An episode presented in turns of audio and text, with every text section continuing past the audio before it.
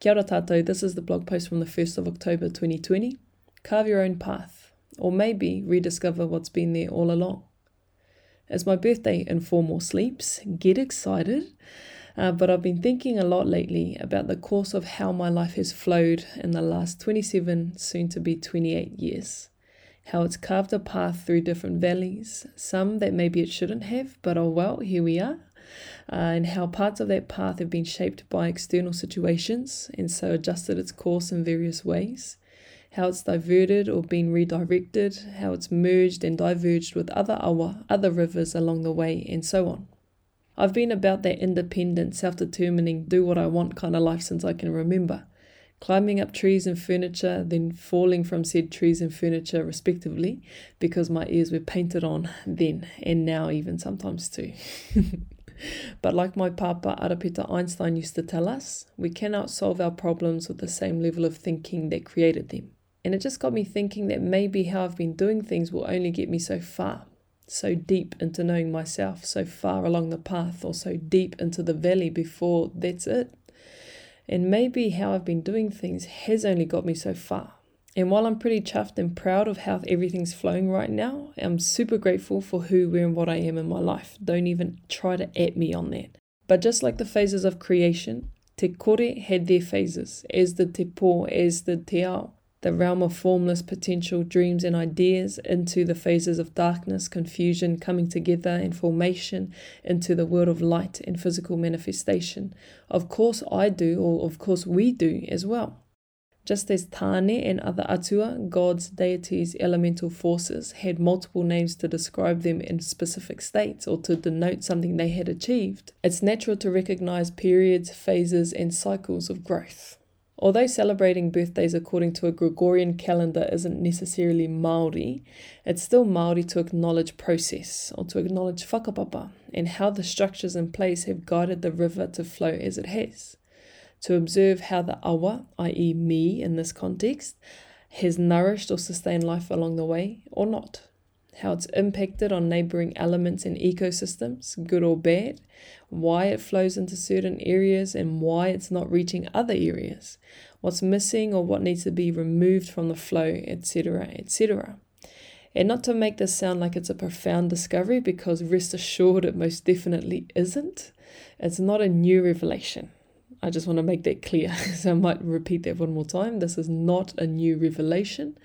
And the fact is, as I learn more about myself or as I live new and different experiences, the deeper I connect to myself, the stronger I reconnect to what's already been in me this whole time.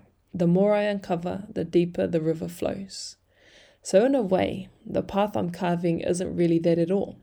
It's more like river flowing and coursing through the channel made possible by the structures put in place by those who have come before me.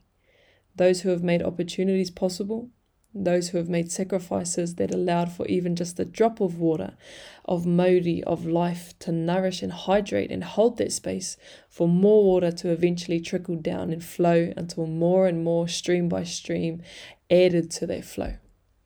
The stream of my life is just the latest one feeding into the puna, into the pool, and converging with a larger, older awa and being nourished by that same source in return. So even though I may only be 28 years in this physical body, or as this awa, as this river, as this flow of energy paving a path for myself, really it's been over thousands of years in the making and will continue to flow for thousands more. But I'll just focus on what I can do right now and give my best to each moment and get my flow right, and the rest will align and take care of itself. Tēnā tātou, hana. Okay, so this is just leading up to my birthday. I'm reading this a few days later, uh, so I've already turned 28 by now. This describes perfectly the state I've been in lately in trying to just take everything in take a step back and observe how these different streams have contributed to who I am today, to where I am, to what I'm thinking about. And a few of the books I've been reading lately have been about challenging what we believe in or what we uh, know to be right. Not just for the sake of it, but to ensure that our process or decision making process is as rigorous as possible because we live in an echo chamber. We're surrounded by people who think like us, who pretty much do the same kind of stuff as us.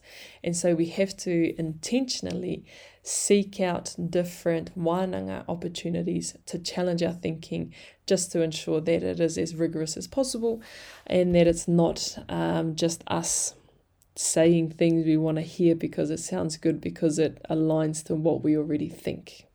And so, been reflecting a bit lately that hey, maybe how I've been doing things will only get me so far and so deep into knowing myself. And as I was writing this, it took my mind away to this quote or to this comic strip where it describes this person climbing a mountain and they get to the top only to realize where they were planning to go was on a different mountain on a different maunga. And so it's like it doesn't matter how fast you climb, if it's the wrong one, it's the wrong one. And so that's the visual that I had in mind. I hope that's what came out in through the words. But yeah, I think this just describes the wānanga that I've been having with myself lately and just thinking about, well, I'm 28 now. I was 20, turning 28 when I was writing this post.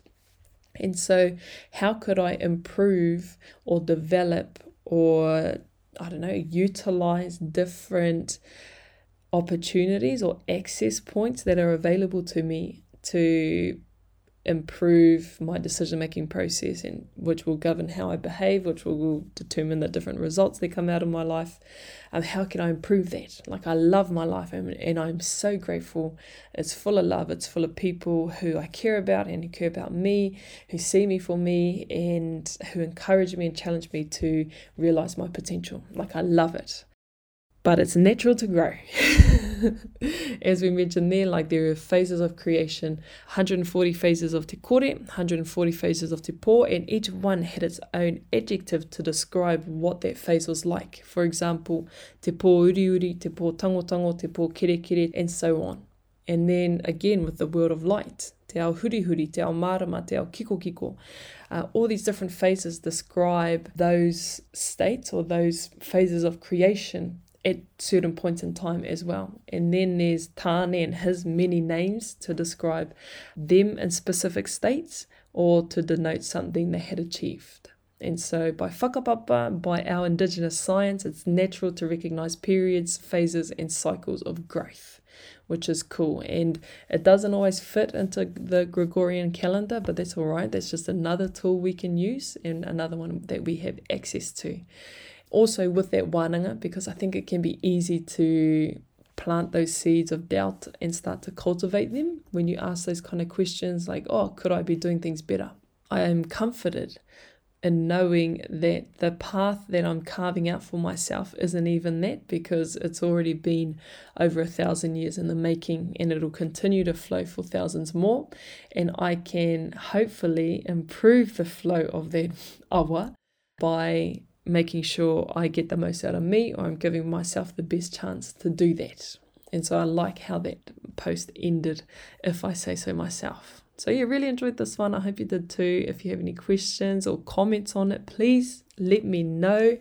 I love to hear different perspectives on the post or different things that stood out for you because I've found when I revisit the post, especially if it's a couple days later to record, different points that I've tried to make stand out for me compared to when I was writing it, which is really cool because sometimes I just surprise myself, which is always a treat. It's like finding money in your pockets uh, when you're doing your washing. But anyway, we'll catch you on the next one. Take care. Kona.